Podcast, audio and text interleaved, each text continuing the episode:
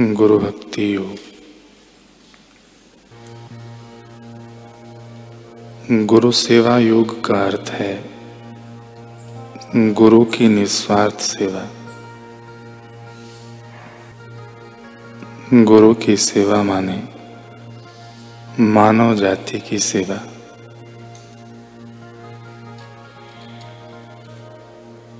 गुरु सेवा से मन की अशुद्धि नष्ट होती है।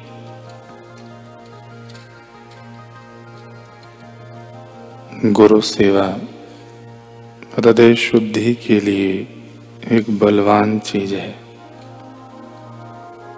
अतः भावना पूर्वक गुरु की सेवा करो। गुरु की सेवा, दिव्य प्रकाश, ज्ञान और कृपा को ग्रहण करने के लिए मन को तैयार करती है।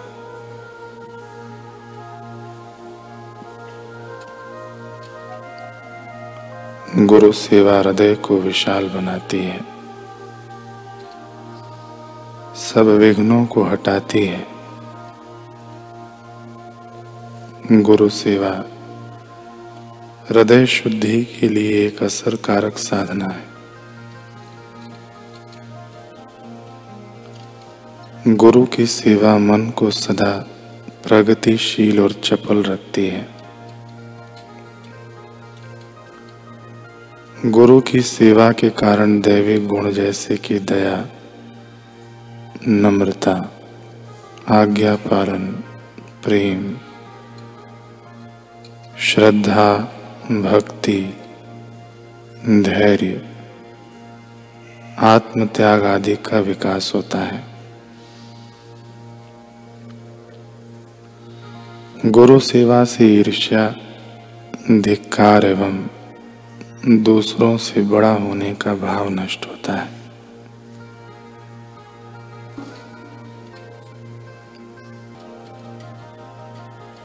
अब तक हमने सुना कि डल्ला सिंह ने गुरु गोविंद सिंह जी से मद में चूर होकर कहा कि उन्होंने उसे और उसके जाबाज योद्धाओं को आनंदपुर की लड़ाई में नहीं बुलाया। इसी कारण वहाँ उनकी हार हुई। साथ ही उसने अपने योद्धाओं की वीरता की भी खूब गाथा गाई भरी सभा में। और गुरु महाराज जी के शिष्यों को नीचा दिखाने का दुस्साहस किया। इतने में ही गुरु गोविंद सिंह जी का एक शिष्य बंदूक बनाकर उनके समक्ष लाया। गुरु महाराज ने उस बंदूक को परखना चाहा।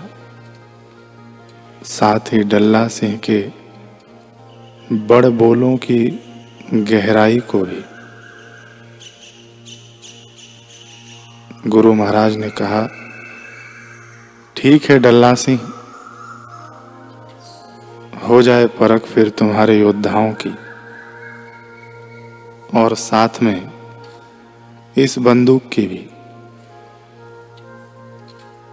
कहो अपने किस जाबाज योद्धा को हमारे बंदूक के सामने खड़ा करोगे?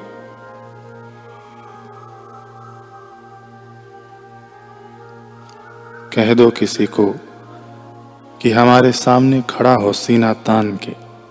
हम भी देखें, आखिर इस बंदूक की गोली आर पार होती है कि नहीं?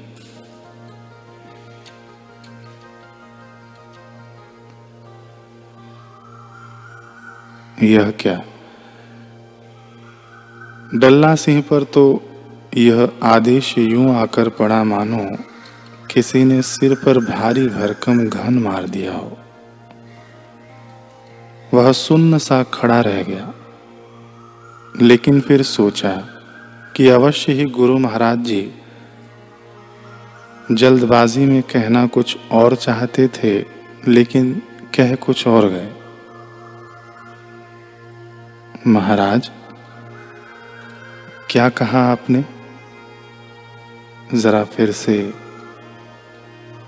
हा डल्ला सिंह, मैंने वही कहा जो तूने सुना है। जल्दी कर। अब ज़्यादा विलंब ठीक नहीं। खड़ा कर मेरे सामने अपना कोई योद्धा।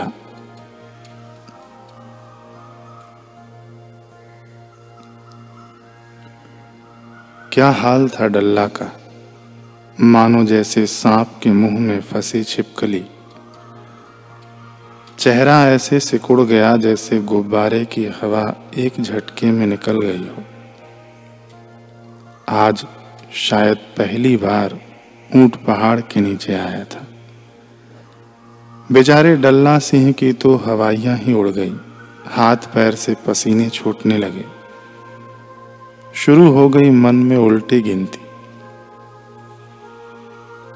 रब्बा, ये कैसा कहाँ फंस गया? ये उल्टा पासा कैसे पड़ गया? गुरुजी भी कैसी बहकी बहकी बातें कर रहे हैं।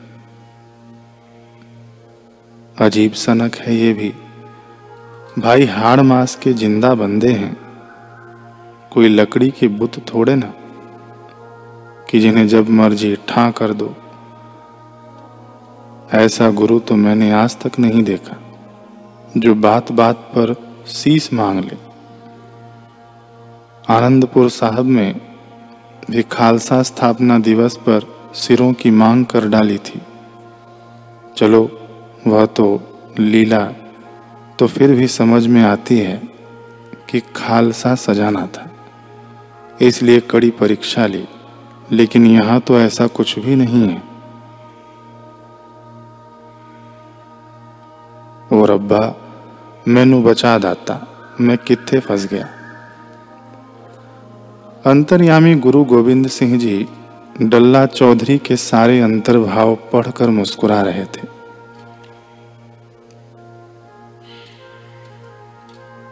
क्या गर्जना की दावों में? लेकिन मौत की पुकार ने सब मौन में बदल दी।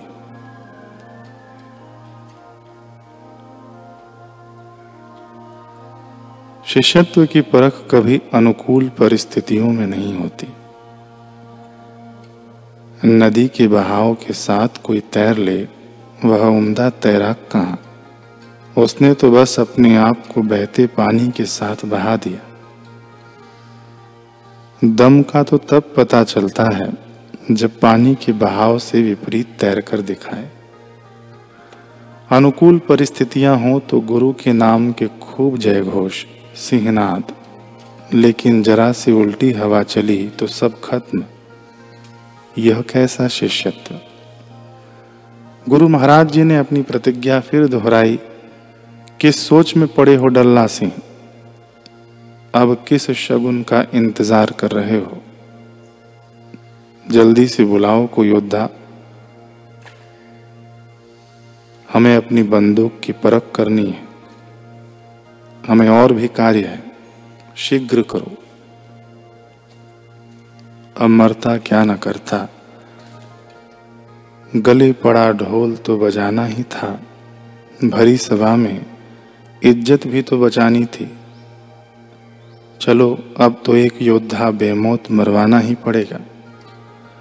यह सोचकर जैसे ही डल्ला सिंह ने अपने योद्धाओं की तरफ़ नज़र घुमाई तो वहाँ यूँ हड़दम मचा मानो, दाना चुगते कबूतरों के झुंड पर बिल्ली का झपट्टा पड़ा हो। कोई योद्धा डल्ला चौधरी की नज़रों से नज़रें मिलाने के लिए नहीं रुका। सब के सब भाग खड़े हुए। अब गुरु महाराज जी बंदूक को और ऊँचा उठाकर गरजते हुए बोले, क्यों डल्ला सिंह, कहाँ गए तेरे जाबाज योद्धा?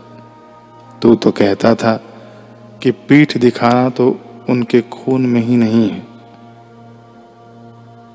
वे काल को भी उंगलियों पर नचा सकते हैं, लेकिन खुद कैसे नाच कर गए? कोई एक भी नहीं निकला जो मौत का सहरा अपने सिर बंधवा सके। पगले ऐसी हवेलियों पर झंडे ज़्यादा देर नहीं झोलते, जिनकी नींव कच्ची ईंटों से बनी हो।